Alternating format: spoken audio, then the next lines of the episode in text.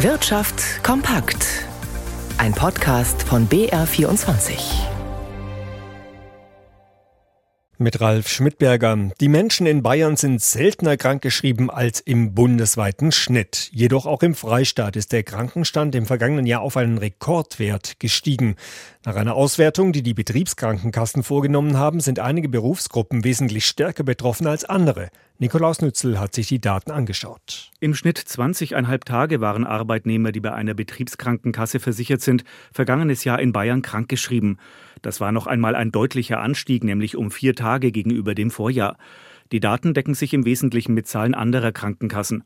Unter den verschiedenen Berufen gibt es dabei deutliche Unterschiede.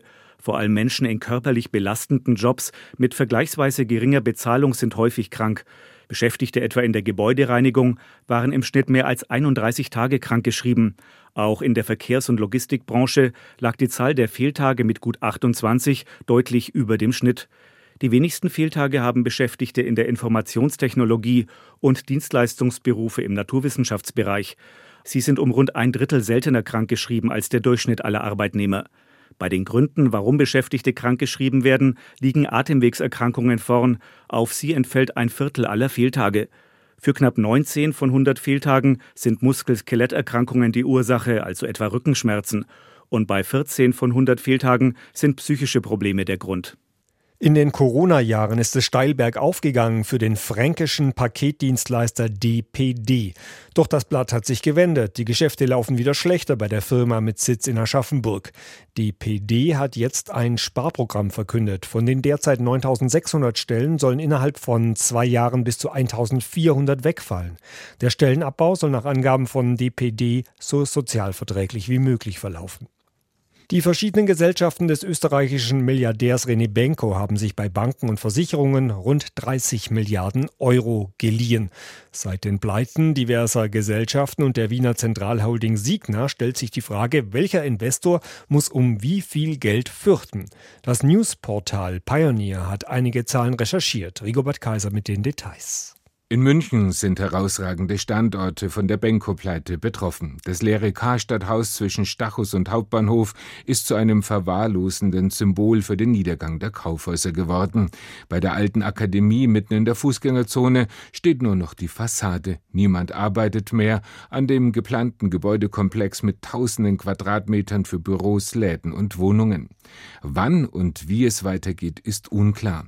Nach Recherchen des Newsportals Pioneer hat die Stadtsparkasse München rund 90 Millionen Euro Darlehen am Benko verliehen, gut ein Drittel allein für den Umbau der alten Akademie. Eine Sprecherin der Stadtsparkasse erklärte auf Anfrage des BR, die Bank dürfe sich aus juristischen Gründen nicht äußern. Bundesweit hat die Versicherung Signal Iduna gut 910 Millionen Euro investiert, knapp 400 Millionen Euro davon entfallen auf das Münchner Edelkaufhaus Oberpollinger, das gemeinsam mit dem Berliner KDW zur sogenannten Prime-Gruppe gehört. Die Luxuskaufhäuser laufen sehr gut, erklärte kürzlich deren Chef, sie seien nicht gefährdet. Die Post soll im Firmenkundenbriefgeschäft von der Umsatzsteuer befreit werden. So sieht es jedenfalls ein Gesetzesvorschlag vor, um den Briefversand für Versicherungen und Banken zu verbilligen. Die Konkurrenten der Post sind entsetzt von dem Plan der Politik. Wenn die Post eine so große Steuersubvention bekommt, wäre das der Killer für uns, heißt es beim Bundesverband Briefdienste. Der Staat würde auf Steuereinnahmen von mehr als 300 Millionen Euro pro Jahr verzichten und damit den Wettbewerb abwürgen. Die Post würde wieder zum Monopolisten, so der Verband weiter.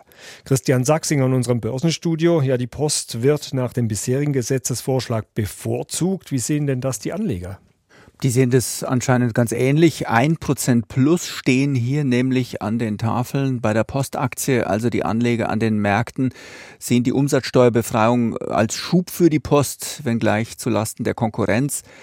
Die größten Gewinner im DAX sind im Moment allerdings andere Titel, BASF und Merck. Bei BASF gibt es schon seit Tagen eine Aufholjagd nach kräftigen Verlusten Ende November. Und Merck hatte ja erst Anfang der Woche einen heftigen Dämpfer bekommen, weil ein Medikament für multiple Sklerose bei Studien floppte. Beide Aktien jetzt zwei Prozent im Plus. Schlusslichter im DAX sind momentan Zalando und Commerzbank mit fünf beziehungsweise vier Prozent Minus. Schauen wir noch an die Wall Street. Dort hat der Wind jetzt gedreht. Der Dow Jones legt leicht zu und der Nasdaq-Index schafft mittlerweile 1% plus. Schauen wir noch zum Euro. Der steht weiterhin knapp unter einem Dollar 08.